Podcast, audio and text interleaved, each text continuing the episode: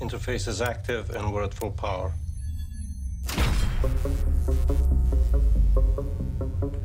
What's your levels this time? You just make sure you pull the trigger on the way out. After initial binding, you'll be locked in, with no loss of control permitted during this performance. We can't afford any mistakes on this one. Ready?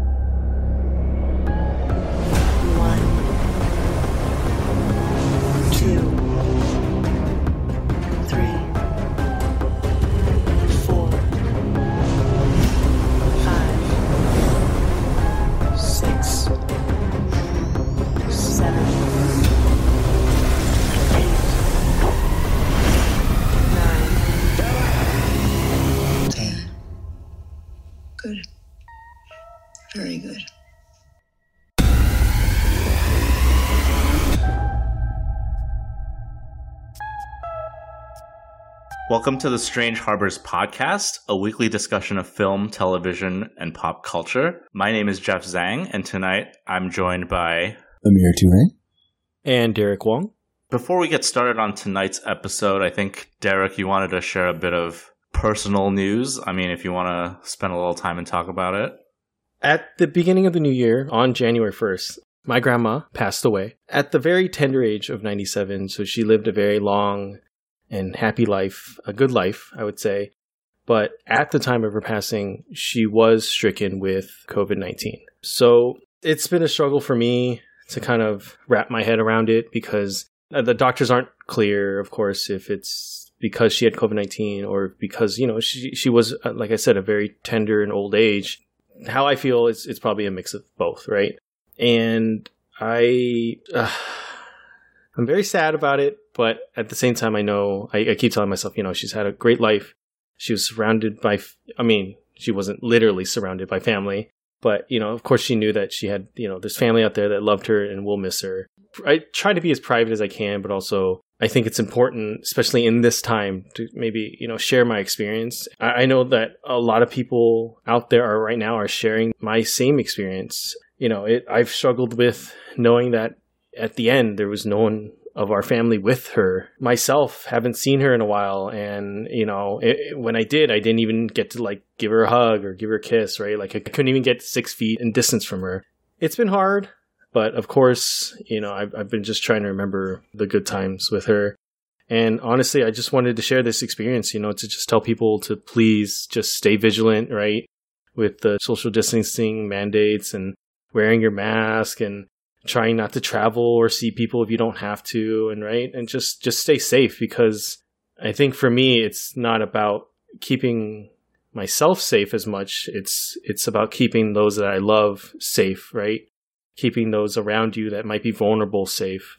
Yeah i think that's the the lesson i've kind of taken from this whole experience last couple days and really kind of just trying to process what's happened to me and my family Yeah, and it's just a good reminder like, this isn't a joke. It's not a hoax. People are losing Yeah. their loved ones, and obviously my heart goes out to you, and, and it's always hard, even if they've had a nice long life, you know, and, and this, this disease is cruel and it's merciless, right? And I know people are getting sick of it. I know people, especially where you are, like California's been hit really, really hard. Was she in California with you guys? I'm in Northern California. My grandma is with my family back in Southern California. And if anyone's following the news, they know that LA is just a shit show right now. And they know that, you know, they are like a hotspot for, of course, COVID, but also like their bed situation, hospital situation has been just getting worse and worse. I mean, I'm not angry with the doctors, I'm not angry at the hospitals, but but grandma's particular situation, like she was admitted into the hospital with COVID 19 and only like four or five days later was taken out of the hospital so that they could provide a bed for somebody else in a Right. in a worse condition, right? Like I have to imagine that if the situation was better, like they would have let her stay there for like 14 days, right? Um, Yeah. The necessary or 10 or 14 days that she needed, but of course, only after a couple of days she was moved into hospice care, and and you know a couple of days from then she had passed. So like yeah, this whole situation is just like fucked, and and like I just I honestly don't want to see this happen to anybody else. Like it just would really suck. Yeah, and like this this new mandate like that I just saw today was like EMS and paramedics like if they come to someone who's under cardiac arrest, they can't bring them to the hospital. They're just going to leave them where they are. That's how bad the situation is over there. And you know what? It's all due to these fucking idiots having these influencer parties and having these massive super spreader events. Like, just because the vaccine's out doesn't mean shit's all hunky dory, right? Like, it's it's bad. Yeah, and it's not even. I mean, it's not even that. It's like you know, there's people that outright don't believe. You know, like you said, it's a hoax that don't believe in this this this mm-hmm. virus. They don't, and and there's also people that don't even believe in the vaccine. Like I've talked to like medical, you know, friends in the medical field that like know people that have declined taking the vaccine. Eh, you know, all this kind of just like blows my mind and like makes me angry. You know, like thinking yeah. about what ha- has just recently happened to me. Like I'm sad, but I'm also angry. Yeah. I, I, didn't want to take up too much time, and I just wanted to, you know, get my story out there. Hopefully, um, you know, maybe our listeners, someone out there can relate, and they'd like to share their story. Of course, contact me. Um, but yeah, I just hope my story and my experience can just be something, like I said, a, a catalyst to, to stay vigilant. Yeah. Let's get into our, our main topic, though. We'll dedicate this episode to your grandmother. This episode yes. on Brandon Cronenberg's Possessor the last couple of weeks we've been talking about a bunch of big tentpole releases here on the pod. You know, like Tenet and Wonder Woman 1984. Tonight we thought it might be a good idea to switch gears a little bit and discuss a smaller release that might have flown under your radar. Of course, we're talking about Brandon Cronenberg's gnarly sci-fi horror film Possessor, which actually made the number seven spot of my best films of 2020 list. And as usual, we'll be talking a little bit about our first impressions, spoiler light, and then dive a little deeper into the plot and our spoiler heavy thoughts. What did everyone think? I guess we should we should start there, right? So uh, yeah, nice to finally be doing a good movie. Um, oh, you guys have really been fucking up picking the movies the last couple weeks. So. Oh, okay. no, I'm kidding. Um, yeah, it's a really nice change of pace, like uh, Jeff was saying, to do something a little smaller, uh, a lot more horrifying, and I was really very pleasantly surprised. I didn't see um, whatever the virus movie was, Brandon Cronenberg's, like from 2012. I, I, antiviral, I antiviral, antiviral. Yeah, I didn't see. I didn't see that. So this is actually my first exposure to his work, and I was pretty impressed. This was really fun and uh, well, maybe that's not the right adjective. I just want to echo your thoughts and say, like, it's nice to talk about something that not everyone's talking about, you know? I think just with like Tenet and Wonder Woman 1984, it's like the discussion and the discourse is so like exhausted, right? Everyone's talking about everything and like there's there's nothing left to say about those movies, I feel. And like this like it's a little less popular, a little less um, mainstream. I don't know. I was gonna say, like, it's weird because like people have been talking about these things endlessly, and I feel like there's still like no good takes. Like, it's just like there's like the conventional take, like both the movies were kind of bad, and there's like no cool. There's like there's no cool contrarian takes or hot takes or like deep insights. Like neither movie, yeah, like, had like there's nothing to mine. Like the discourse is exhausted, and like nothing was gained. Right? Yeah. I again will, like Jeff said, echo the sentiments. I did really enjoy this movie. I went into it not knowing really anything about it. I've, all I've ever seen is just that one image with the face, right? And I, I don't really, I didn't quite understand what that was when I first saw that image. Mm. And, you know, seeing the movie, I understand what it was now. Yeah, I went into this movie, like I said, blind, and I was pleasantly surprised at some of the, the twists and turns that it takes. I really loved some of the visuals uh, that you get from this movie. I think it's super gruesome. It like right at the top just starts very gruesome and kind of stays at that level pretty much throughout the whole movie. Yeah, it was a nice change of pace compared to the last couple reviews that we've done and some of the last movies we've seen. I think when we get into spoilers, I did have some maybe they be considered kind of nitpicky things that I think Sure probably bring it down for me compared to I think what level you guys are at. I probably, if I were to say, maybe I, am the one who maybe liked it the least out of the, in this group. Overall, like I think it's a good movie, but I don't know if I can recommend this movie though. Uh, so yeah, this movie is very, very bleak. It's very, very gruesome. And it's very, very explicit. There's mm-hmm. a lot of shit going on. It's one of those movies where, like, if you're sitting there watching alone and someone walks in at like the wrong time, you will be judged for it. there is some full frontal nudity, um, some super graphic. It's literally like straight up porn, right? It, there's there's one scene where where Christopher Abbott's character he's just literally watching porn. Like you see you see like dick, you see taint, you see all that stuff. It's Yeah. it's very very explicit, and I want to say this is probably goriest movie I've ever seen. Wow. Really? Probably. I mean, we'll get into it, but like, there's some nasty stuff in here. I don't know if if this is not your cup of tea, I would not recommend you watching it. It's it's it's a hard movie to recommend to people who you're not sure if they're into something like this. But if you know that someone's like really into like body horror and like um extreme violence and like hard sci-fi, So sickos, in other words. yes, exactly, like someone exactly like me. there are plenty of movies out there where as long as it's a good movie i could tell someone like you can go watch this right you you might find some enjoyment out of it or i mean because it's a really good movie you should go watch it this is a good movie but i still can't do that and Hmm. it, I, I think it's partially because of what you said like it's really gory really gruesome really kind of not some people's cup of tea but also it's I hate this term, but like I think it's a term that like some people use too often, and we'll understand when I say it. But it's a little too art house for me, Mm. and you know what I mean, or not too art house for me, but too art house for me to kind of like recommend. I think it it borders the line of like film and then like almost like an art project. Yeah, that's that's fair. I mean, I would categorize it as art house. Okay, That's a fair fair categorization, but I don't know. It's not super avant garde or anything like that. I mean, there is a decipherable plot. Yeah, it's it's not super weird. It's just explicit and like gory, but I don't think it's like mind bending.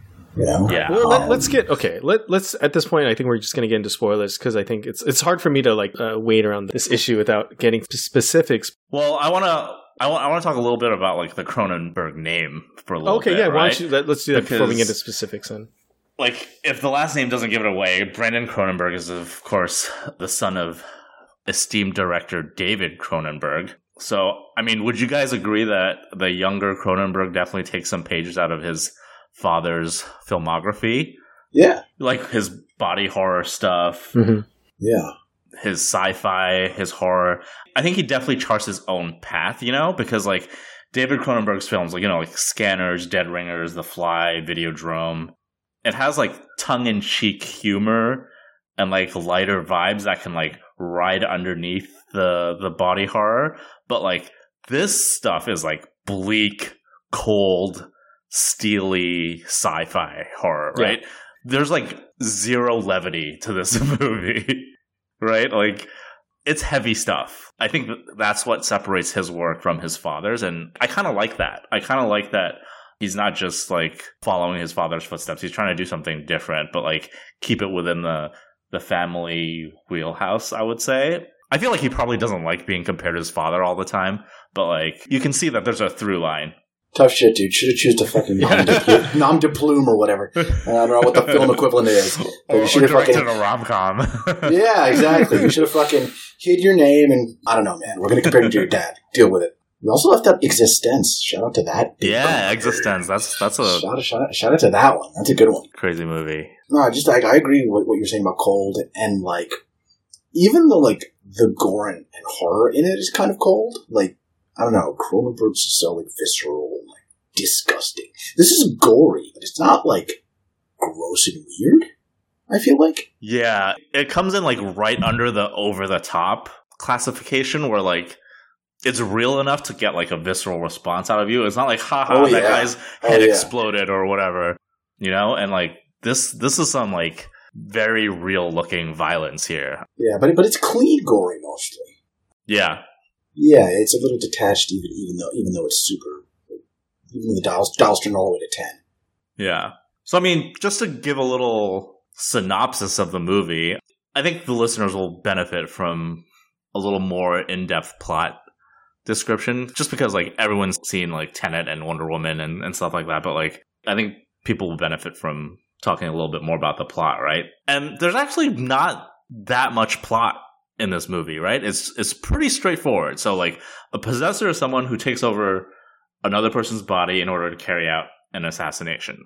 This movie focuses on this assassin. Her name is Tasia Voss, played by Andrea Riseborough. And these assassins, they usually take control of someone close to their target in order to kill them. And that's basically the plot of the movie. And she's hired to assassinate this tech CEO played by Sean Bean. Funnily enough, subverting expectations. We'll get into that later.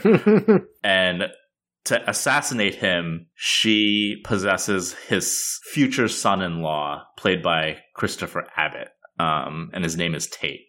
Uh, this is the gist of the movie. And the primary conflict is that Christopher Abbott's Tate is a little more resilient than she would think when it comes to the possession. And there's like this mental tug of war of like identity between Tasia and Tate. So yeah, so that's basically the gist of the movie. Um, am I am I missing anything? I think that's that's a pretty good synopsis of basic synopsis, and then we can get into more details. So you want you, so you want to un- unload with your criticisms up front, Eric? you want me to do that? yeah, man. I guess I'll start with kind of my thought from earlier, like the whole art house thing. I wasn't a fan of the what do you call it? Those moments where we were like in this weird like the psychic space. Yeah, that psychic space they were in. Oh, I love that. That was some of the coolest. I think it's some of the, the like visually it was very cool and like I understand like if you were just to like take screenshots of it, it would be like absolutely horrifying but absolutely cool because of the use of the color. But my criticism of this movie partially comes from like what does it all mean? Because it's blasted with the primary colors of red, blue, and yellow. Like, where are these coming in? in those scenes i also never understood like is someone taking more control than another like those scenes just seem like flashes of just imagery without quite enough substance for me those scenes were like if i were to walk into a museum and i were walking into an exhibit where like color was like flashing and like images were flashing like that's what i felt like that's where i get that art house almost like art exhibit feel from this movie or those sequences didn't have substance as much as it just had really cool visuals. I think a lot of the visuals did have meaning.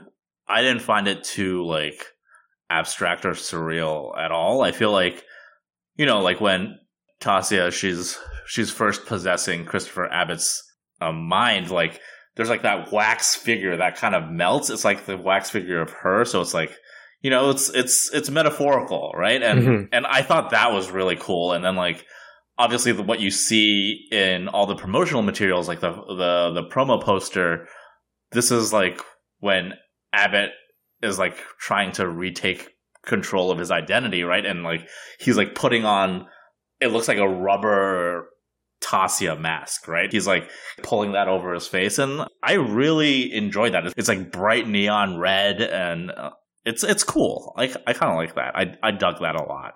I don't know. I don't know what your take, Amir. Yeah, um, I liked it too. I thought it was really effective. I liked the big primary colors a lot, actually. The blue sex scene reminds me a lot of Manhunter. Mm-hmm. But that movie's super blue, and there's like a, I think a couple of blue sex scenes in that. I, I think that the, those scenes were actually like a really useful, like literal, like representation of the disorientation of like the personalities fighting and stuff like that. Like that was a very good way for us to feel as disoriented as they did. And like, I don't know, I really, I really liked it. I kind of agree on the lack of substance in sort of a different direction. and That I didn't mm-hmm. feel like those those scenes lacked lacked substance, but I do think probably the movie overall doesn't have a ton to say besides being like a cool sci-fi thriller. I do, I do agree with yes. that. I, I think that's that's a problem that Brandon Cronenberg has a a lot. I think um, there's like some jumbled messaging. I feel like the movie isn't quite sure how to balance its commentary or like lack thereof with its like crazy violence. But I do have to give him props for like his vision, like and his execution. But I, I totally agree with Amir. Um, it's not that deep. It isn't. No, and that's uh, that's another one of my criticisms. Like at the end uh, of this movie, I was like, Yo, are you appropriating my criticism, motherfucker? Yes, I am. Shit, dude. Yeah, I literally just movie, gave that criticism. Yeah. At the end of this movie, I was very much like, I would say I was a little confused in, in the sense that am I supposed to be elated that she has uh, and essentially one. I don't know. I don't think the movie does a really good job of making me feel attached to this this character of Okay. uh, of Voss to then feel some kind of emotion towards yes, she she was the one she who did it. she did it at the end. Okay, so I have thoughts on this, right? So at the beginning, like you're watching this movie, you're like, oh, this is a movie about people who possess people's bodies, use them to kill innocent people, and then like kill the host body. Oh, so these are like incredibly evil people, right? Yes. So you're like, how am I supposed to like get close to this person or feel any sort of way about them? And I was thinking that at the beginning. And then like I realized like about halfway through, like after the big climactic uh, you know, dinner or whatever, I was rooting for her. I was like, oh my god, just pull the trigger, just end it already. And I think part of that is because I knew inevitably that if she didn't, it would just be worse for everybody. hmm Part of my wanting her mission to quote unquote succeed is like wanting things to not go down the sort of inevitable tragic path that we're going to go down. Like, you know, from the minute you see Tasia Voss as a kid, you're like, all right, the kid is fucked. And like, and you're hoping it's not going to go down that way. But Yeah. the, the, the, the horror of it sort of has a, has a certain inevitability. And they didn't pull their punches on it. So, but yeah, I agree with you. Like, it, in a way, you're a little detached from her, but I think they do a good enough job of just making her the protagonist that you still feel some kind of residual, like, energy towards her. You know, she, she uh-huh. got a, she got a fair bit of like interiority for such like a blank, cold, detached movie. You get a lot Yeah. inside her inside. Well, you literally get inside her head, right? So you you do kind of get a little bit of what she's about. I felt that she was more of a protagonist than John David Washington ever was in Tenet. So. nice. But all, all joking aside, I, I do agree with you, Amir. I think I do feel a lot of empathy for for Tasia Voss, and I think like there's this commentary on like work life balance here, which is very very interesting. So she has a handler played by Jennifer Jason Leigh, right? And she used to be an assassin, and she's always on Voss's case about like why do you have family? It just like is a distraction from your work and like you need to like untether yourself from your family if you want to be an effective assassin and like this is like a huge through line throughout the entire movie right you see the toll that this job takes on Tasia Voss right? She has to reacquaint herself with herself. She needs to re-inhabit her own personality like she inhabits the personalities of the people that she possesses right? Because in the beginning after that cold open, which we'll get into, but like she has to go back to her family, like her husband and, and her kid, and she has to like practice saying the things that she would normally say to like her husband and kids because she's been so detached pulling all these jobs, right? And I, I thought that was very, very effective. I really, so really that was really- very really like that that. that was really like very effective for me, but like only in retrospect. At first, Mm. I thought she was rehearsing it because she was just nervous and she she's estranged from her husband. So I thought that was all nervous at first. yes, yes. And then you see her prepping for the mission, And it's the same. and you're like, "Oh shit, she was prepping to be herself." Yeah. That's Yeah. fucked. That is fucked. So yeah, it was uh, really good. Uh, yeah, I agree with the work life work life balance, and I guess uh, uh, that that that, that work life balance problem does get solved by the end. it does. Okay, well, I, I wanted to jump in here and say, like, part part of the reason it's hard for me to sympathize with this character or empathize with this character is that, and maybe this is a holdover from last week's um, handsome man. I mean, she's an assassin, and their whole thing is they take over somebody else's life that is probably innocent and probably hasn't done anything wrong just to get close to someone that that is their target. And at the end, like that person dies too. they don't give a fuck. This is different from Wonder I Woman know, because and I know that. Wonder like, Woman's like a superhero, and these people are like corporate assassins corporate raiders. assassins. Yeah, So but like, like, that that's where it becomes a little hard for me to kind of attach myself to this character though like it's like she is i i, I recognize from the beginning she is not a good person like at all Mhm. and that's what made it hard for me to i think just root for her Yeah, I get that. I mean, you don't, you don't get a sense of her like, oh, this is why she decided to become an assassin, or like whatever. Like, what's her motivation in doing this, or what's the the, the greater like scheme of things? You don't get any of that really. The, the, kind- the movie Mhm. just kind of asks you to accept it. Like, Yeah. okay, like she's an assassin. This is what we're doing. And like, I think because it is a a horror thriller, tragic kind of movie, it's okay to accept that the people, the protagonist is going to be like a fucked up person who's going to die or is gonna cause tragedy to all the people around them, right? It's like in a horror movie, like if you're not willing to accept that people are gonna like explore haunted houses and like I don't know, take their helmets off near acid spitting aliens. Like there's certain things you can't can't enjoy. Yeah. I think maybe genre convention. Like I'm thinking of like even just like plays. Like people are gonna have like you know I don't know tragic flaws and they're gonna be driven to do certain things and I don't know. You just kind of have to accept that you're on a bit of a railroad in that way and like just buy into it. Like okay, this is this is a bad person and like we're just doing this. I don't know if any of that makes sense. It does. It does. I guess it's just for me. It was like the the guy that she possesses is like not. I mean, he's not the best person, not the most. Isn't it part of his backstory? He's like he used to be a, a drug dealer, right? Yeah, and So, he's, like, he's kind of yeah, like he's- a fuck up. He's a cokehead, you know. Cheating on his girlfriend. Yeah, he's not a saint, but at the same time, like I still don't think he deserves to die. No, so it's no, like no one it- it- I struggled with that. I did definitely And, and, struggle. and, and I, with th- I think this is where like the film's kind of lack of vision bit me a little bit.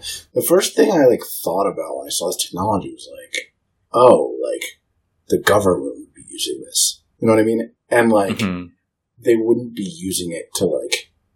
I mean, I guess if businesses got their hands on it, they'd be using it to like kill their rivals or whatever. But like the government would be using it to kill like I don't know whoever fucking yeah, like whatever heads the equivalent of like whatever. Yeah. yeah, exactly. Like they'd be killing whatever the fucking 2008 alternate reality version of Patrice Lumumba is, right? Or like you know, right? Like whoever's out there is causing trouble for like uh, you know American hegemony. That's the person who would be assassinated with this shit. You know what I mean? right, right. I don't know. It just so like it just like the corporate raider thing did very little for me. Like maybe I don't know. Maybe I'm just a conspiracy theorist or something. Well, I me, mean, like, it's just like here's another thing. Like, I thought, I thought that was like a huge conflict of interest, right? Because they're committing this assassination not on behalf like of like really a client, right? They're doing it to further their own goals as an arm of some massive conglomerate, right? Because sort of both, right? Like that, like they're doing the job, and it's like there's a quid pro quo. Like in exchange, we've done this job for you, but part of your payment is going to be our leverage over you for having done this, right? yeah, and to use the company that we now have control over to like Further our aims or whatever. Yeah, yeah, yeah. Which I which I found kind of kind of interesting. And and also, do they ever mention in this movie that it's an alternate 2008? I only see that in like the no, I had synopses to, and I stuff. to, yeah, I, I was had to like like- look that up. It's definitely not. I was like, what? Not Alternate immediately apparent. 2008? It's so weird. yeah, it's a very odd choice. Yep, didn't know. but they drop you right into this world, right? Let, us Yes, talk about this do. cold open, right? Uh, they drop you into the job that Tasia Voss is, is in the middle of. She is possessing this woman, um, this black woman played by Gabrielle Graham. Um, I think her name is Holly, right? Holly Bergman. Mhm. So it opens up on Holly in the bathroom and she puts like this jack in her head. So this is like the start Which of like gnarly, gnarly. the calibration. Yeah, there's like the the blood seeping out. This is where you first see Tasia Voss like rehearsing what she's gonna say as as Holly, right? And like this was a crazy effective cold open. I think. I think it was really really cool. I think Yeah, it's so good. yeah, so I don't know what it is. It's like a it's like a high class club of some sort. I don't know if she's like an escort or like a or, I think or she's like a just waitress or something. a, waitress or a hostess or something. Yeah, and like she she exits the bathroom, um, and like Tasia Voss is like fully possessing Holly now, and she just goes up to this guy and stabs him like a billion times. It's like yeah, the most savage fucking stabbing. It's crazy. It's like stabbing him like dozens and dozens of times. And then finally the cops come in and she's unable to shoot herself in the in the head, right? And so she commits suicide by cop. So I don't know what you thought about this, Amir, because because you're you're a black man, right? Like what did you feel like this there's like like a racial messaging here that bothered you in any way or No, it didn't bother me. It just felt very surface like they didn't do anything with it besides the imagery. Besides, the imagery of that, so it's like, all right, why do that? So like my honestly, my problem with it honestly was like I didn't know that much about the movie going in, and so like I saw her possessing Gabrielle Graham, and I was like, oh shit, like a black sci-fi movie that's going to whip ass. And I was like, oh, all right, I guess not. okay, all right. Yeah, it's- it's not, yeah, so that that was my primary disappointment in that regard. yeah. Mhm. Just another victim. Yeah, I know, man. It's a horror movie. Black girl's got to die first. Like eh. that was actually my primary racial disappointment is that you know the movie's just Mhm. not starring Gabrielle Graham. That would have been cool. But yeah, I don't think Cronenberg has anything to say with that shooting. So there's Yeah, yeah, about it. It is a cool scene. Very cool. The the, the colors are. The, here's your colors again. Uh, Yeah. because like that that stairway walking up all that yellow, and then the Yeah. blue of her The uniform, light blue jumpsuits, like, yeah. the- the- yeah, and then like the the red the red blood and all that. It's it's it's striking. It's good. I was a little confused. Did we ever figure out why she has to like? Because someone makes it a point to say like, "Oh, why didn't you just shoot him?" And she gives some bullshit response about like, "Oh, yeah, I, th- I thought it was in my character to stab instead."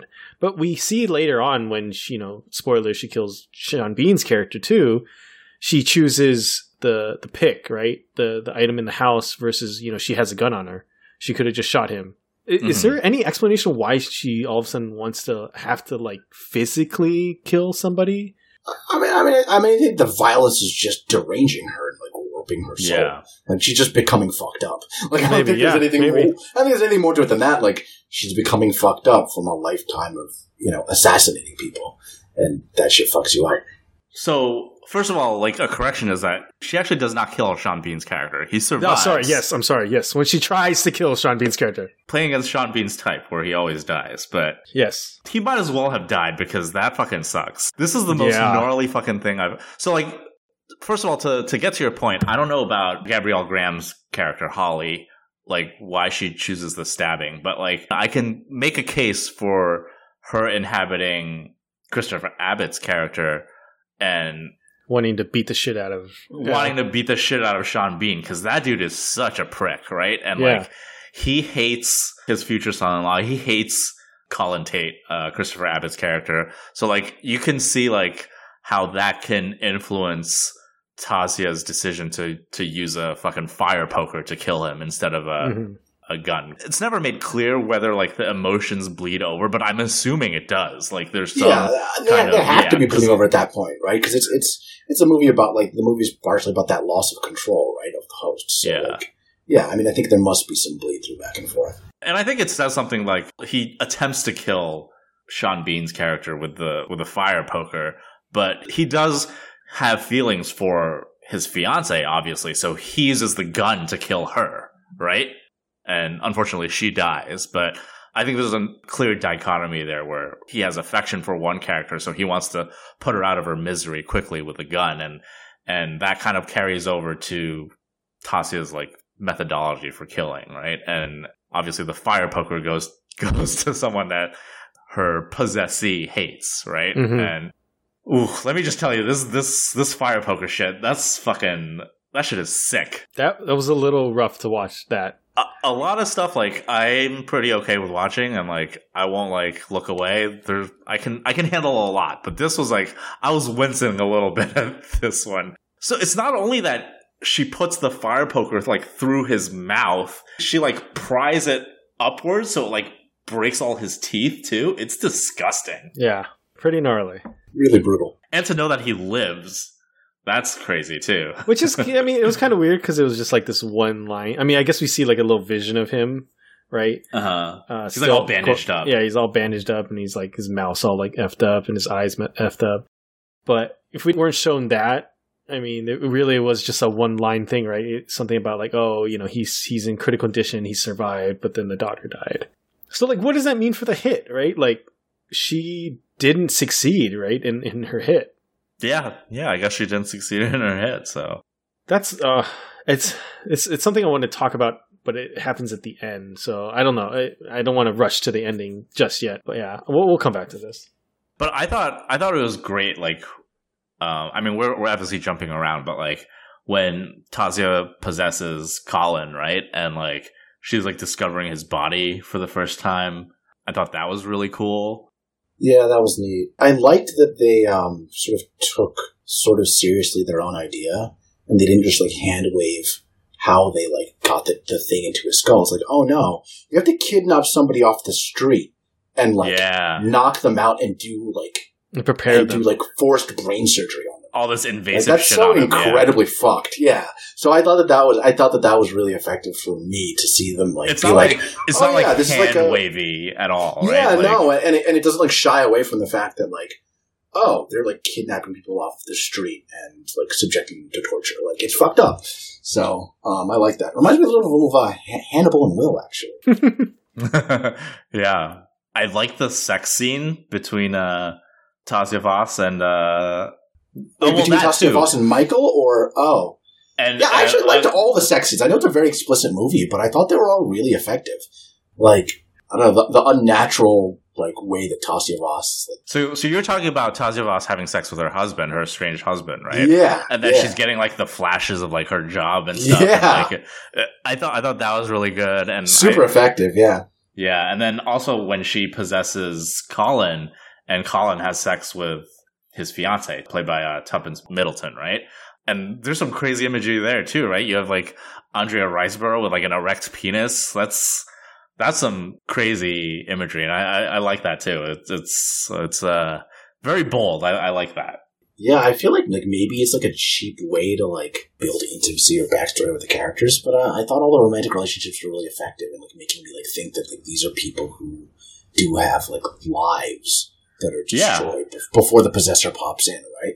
Like even Yeah. the even like uh Tuppence Middleton's friend, who I guess her boyfriend's like stepping out on her, like cheating with her with or whatever. Like even she has a little bit of like a you feel like I don't know, like you have some sympathy for that character, even though you only met her Yeah. for two seconds, because like I think they effectively established that she's part of these people's lives. Yeah, I think I think all the characters have a little in- interiority that I, I, I appreciate. Even though a lot of it is just surface level, it, it does make me feel at least a little bit about every single character, and I, I kind of like that. And and like Sean Bean is like noticeably smarmy and dickish, you know, and and everyone seems like real people here, and I I, I like that. I, I mean, I will say that for me though, I, I felt it took a little too long to get to the point where I felt the movie got really interesting. Point where the struggle actually begins between who's possessing the body. Because I I, went- I, Mm. I looked at the time, it was like it was like over an hour, and that's when that that turn happened, and I was just like, I think we could have maybe kind of condensed the first part of this movie a little bit more to get to this because that was the point where the movie got really interesting for me. Okay. I mean, I I enjoyed this movie's pacing. I thought the pacing was pretty good. I even like the weird shit with uh, Tate's job, uh, Christopher Abbott's character's job, like what he's doing. Like, I thought that was neat. I thought that was like very alternate 2008. Like, what the fuck is going on? Where the company that Sean Bean runs, it's like it's like a data mining company, right? hmm So what Christopher Abbott's character, what he has to do is he's just watching videos of what like hotel rooms and he's like cataloging uh like curtains and like wall colors and things like that. It's super boring. Like even though there's like a porno happening in the hotel room that he's watching, but like that job is like so draining, right? And I I I enjoyed getting a glimpse of that, right? I thought that was that was interesting. Is it hotel rooms? I thought it was like people's like personal Yeah, I think it's cameras, right, in I their think own it's people's homes. houses. I think it's Is it people's houses? Because I think the idea is that they're collecting information about these people, right, so that they can like product placement them, right? Yeah, Or, like probably.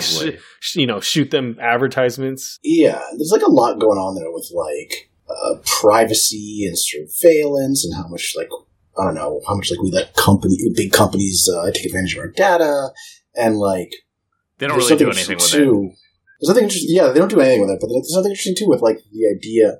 Like I really like the job because it's like like you said, it's boring. But it's also incredibly fucking dumb that you like have a human being Doing, doing this like I don't know, like this stupid menial. It's like uh, it's like they're like it's like an incredibly dumb way of training an AI to learn like image recognition or something. Like it's like oh, this image, like this is the current. I don't know. It's just like a very. It seems the kind of job you could automate, and like the fact that they don't, and that they like explicitly treat those workers like shit is, I think, really interesting. It's like yeah, we we, we could like automate this job, or maybe they can't in this alternate universe, but like yeah, they- man, they- it's alternate it's like, twelve hey, years like- ago, man. They don't have that like- technology. yeah, like Well, yeah, they, I mean, I don't know. Maybe humans can still do something that AIs are not good at, or whatever. So you have the humans do it, but, but like human labor is so worthless in in this. Like you can just treat them like crap, right? Like the one Mhm. character expl- explicitly compares it to a sweatshop, right? Yeah. hmm Uh, it's just like an incredibly fucked up job. It's fucked up to the workers, fucked up to the people they're like spying on. Which I don't know if it's spying. Maybe it's like in the terms of service that you agree that we can use your Amazon Echo to spy on you, or, or whatever. Yeah, it's just, just a fucked up, fucked up job. I really liked it. Yeah, this, this movie is very dystopian. hmm Yeah, super, super. but I don't know. You guys want to talk about this ending? This Yes, let's get to this, this ending. this bonkers fucking ending. To give some context. So the ending is Colin Tate's character gets I guess, you know, their memories are starting to blend, right? So he's starting to remember things that Voss remembers. So that's Mhm. his way of being able to kind of lead himself back to Voss's family, right? He ends up at the estranged husband's house where their kid lives. And, you know, Mhm. he's going to use them as leverage, right? Like he wants her estranged husband to tell her where she is so that she can, she can fix what's going on with him. Yeah, But then it gets into this whole crazy thing, you know, where the husband tries to attack Tate and Tate kills him.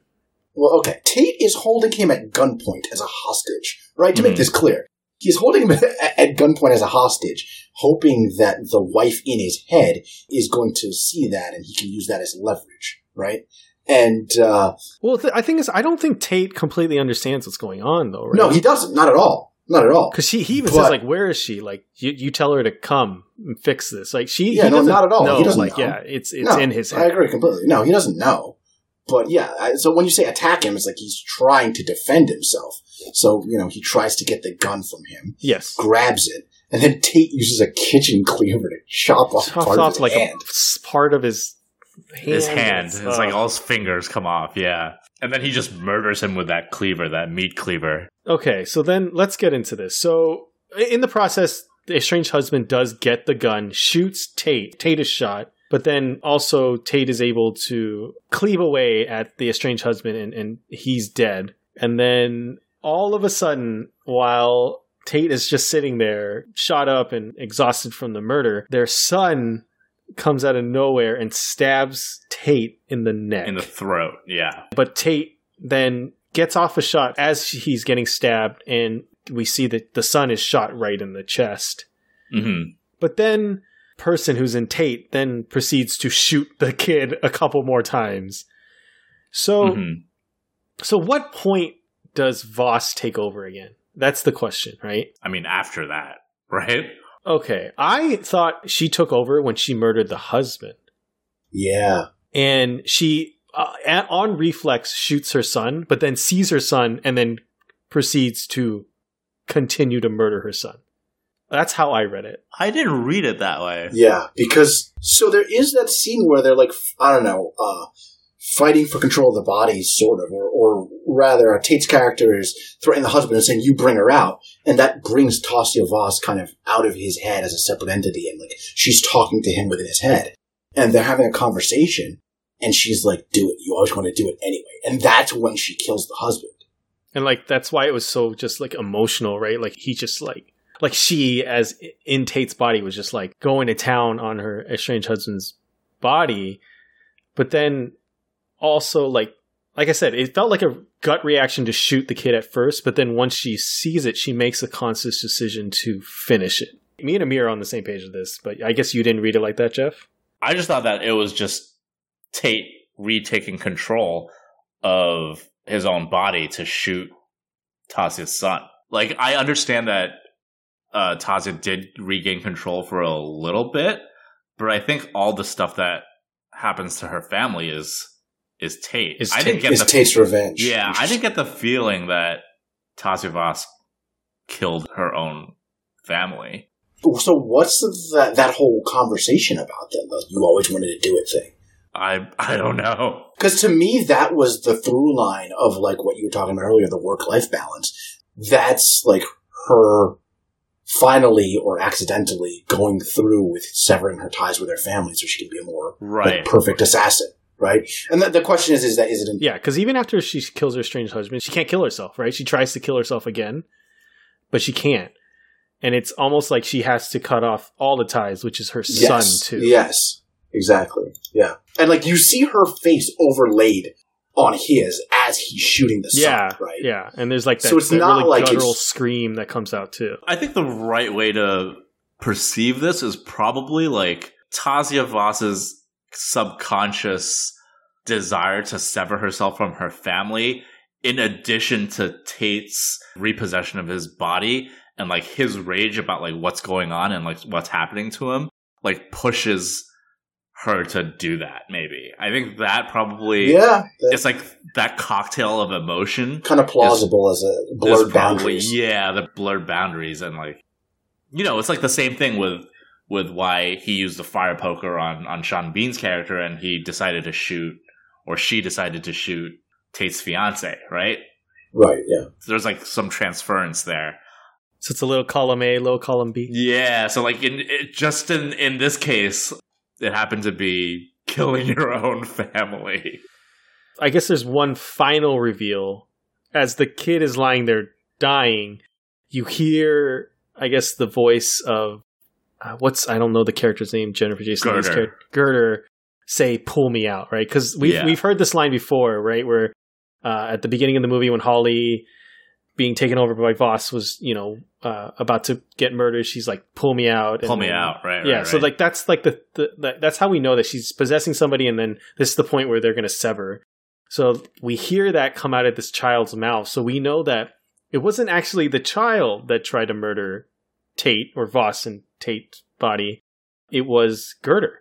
yeah Like that was fucked up to like use somebody else's kid. that is fucked up Yeah, I think as soon as soon as the stabbing happened, I was like, "Oh, the kid's possessed," because no kid would do that, right? yeah Mm-hmm.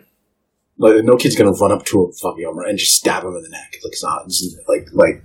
So I was like, "Oh, the kid's possessed," and it, yeah, it's a, it's a perfectly fucked up coda to the to Yeah. the. Uh, And and if you think about how, how fucked up that is, like they had to kidnap that kid to do that to And him, do the right? surgery Like, to him, and yeah, Exactly. That's why. Yeah. That, that's why I love that, that that they showed that surgery in the beginning because it's so it's so fucking messed up. So I wanted to ask you guys. I don't. I got this feeling at the end of the movie that this was the actual assassination, or is this just a byproduct? Because you know we get so much from Girder's character at the beginning, like having telling her like, "Oh, I want to promote you, but you need to cut these ties." I think it's just a byproduct. I mean, there's no way like they could have set it up where like, oh, you almost kill uh, the CEO, but you fail, and then like Colin Tate like repossesses his body. I mean, It could have been just been like the the murder of Sean Bean's character, like if it happened or not, all cool, right? Like, it would have helped us, Yeah. but whatever. But the actual goal was to, I don't know, because there's there's something about like I've read a lot about. Well, like Tate was special in the sense that he was able to gain control. well, no, because Tate stabs himself in the skull, and that damages the implant. Right? That's what makes him able to like overpower But at the same point, like there's a, there's a point where he had to do that, right? He had to stab, like he had to know that it was there and to stab himself, like, or Yeah. or is it or is it that it's just because she's been doing this that long that like she's just not as good at keeping control? Like I don't know. It's obviously a bit of both. Like she's clearly fraying around the edges from the very beginning, right? And hiding it from her handlers, right? So like that, that that's very clear. So I think there's some element of her loss of control, and uh, that manifests in him stabbing himself right in the head as like an act of revenge or, or fuck you or whatever. yeah and then that fortuitously for him sort of leads to him getting a little getting control back sort of intermittently yeah but i think i think it's definitely both it's definitely both her like you know i don't know morality and personality being upbraided away by this job and and uh, also But I, I, I think that's why I do say like when I at the beginning of this episode when I was like I, I was very not very confused but a little confused at the end of this movie. I think it, it all kind of sums up because like I was very unclear by some of the story arcs that happened. Like is it was you know like I, I do question like it was this the the assassination the whole time? Yeah i don't think so i i, I agree with jeff on that one i, th- I think that like there's It's too just a many byproduct things of what that- happened. yeah yeah no I, I- I think i think you couldn't plan this i think it's too Yeah, I think it's like a silver lining to a botched hit job, right? I think that's that's how you want Murder to your put family. Look at the silver lining. I mean, for Girder, not for Tasia, obviously. Also, I want to point out um, Jennifer Jason Leigh playing a very similar character to her character in uh, Annihilation, right? It's like Mm. the the cold, unfeeling handler character, Yeah. right? Yeah. I think I think that's that's interesting to point out. Yeah, I mean, in Annihilation, she kind of get it gets her hands dirty a little bit, but probably not as dirty as this movie. Yeah, but yeah, like the twist ending in, in this was definitely something. Something. I'll something. Yeah, something I'll remember about this movie, or the thing I'll probably remember about this movie. Definitely effective. any movie that's willing to fucking kill a kid like straight up like that is I give them props. Well, yeah, they, Props. they, they, they, they made it palatable by making him possessed at the time, right? yeah. I, th- I and I think that's a smart touch, right? Because I think if she just outright shoots her own fucking kid, uh, you'd feel a little different about that ending. yeah. I mean, if we're to Right, I with see our saying. thought yeah. process, she does straight up murder her kid. There is some, there is some, yeah, there's some element of that underneath there. Yeah, I, uh, yeah, yeah. But Yeah. I think it's a clever way to get it to, to, to get the ending you want while still kind of having it both ways. All right. Well, is there anything else you guys wanted to bring up? Can't say the movie doesn't have guts, man. That is a Yeah. gory ending. It's like the end of Yes. ending Macbeth. Yeah. It's like the end of Hamlet or something. Just everybody's dead on the ground there. Uh, like I said, uh, I mean, I think there's parts of this movie that were a little uneven for me, but in the end, I still enjoyed it. I enjoyed the journey that we take and that ending that we get to. I, I, I agree with you guys. Some of the visuals are really great in this movie, really gruesome. If you like movies and you think you can handle it, I would definitely recommend it. But I know this, we talked about it, it's a little hard to recommend for like everybody. It's almost an hour fucking shorter than Wonder Woman. What do you have to lose? Just go see it. Yeah, I know. Don't, don't, be, don't be a coward. Oh my god, I I didn't even think about it that way. Oh my Right? god. Right? 104 minutes. It's only, uh, what, half of Wonder Woman, basically. Yeah, pretty Sorry. much half of Wonder Woman. Yeah, half of Wonder Woman. Um, That's the funny. Like now we're just like everything we're gonna just time. Like how many Wonder Womans is it? All right. Well, I think that will conclude this week's episode. Uh, Jeff, where can people find you? Yeah, you can find me on my blog at strangeharbors.com. You can also find me on Instagram and Twitter. What about you guys? Uh, you can't find me anywhere right now, but you will be able to find me on Letterboxd when I get my ass in gear. What about you, Derek? Uh, you can find me at the wrong Dayik, Dayik spelled D A Y I K, and that's for Instagram and Twitter. Uh, but if you like this podcast, the easiest way to support our podcast is to subscribe wherever you get your podcasts, whether it be Apple Podcasts, Spotify, Stitcher, or any of the other popular podcast apps. If you are listening to us on Apple Podcasts, please do us a favor and give us a great star rating. really helps to get our podcast out to so many more people. Yeah, and uh, if you guys have any comments, questions, suggestions, any insights on Brandon Cronenberg's Possessor, please shoot us a line. We like reading emails on the pod and we like to hear what you guys have to say. So shoot us a line at jeff at strangeharbors.com and we will see you guys next week. All right. See you next week, everybody. See you guys.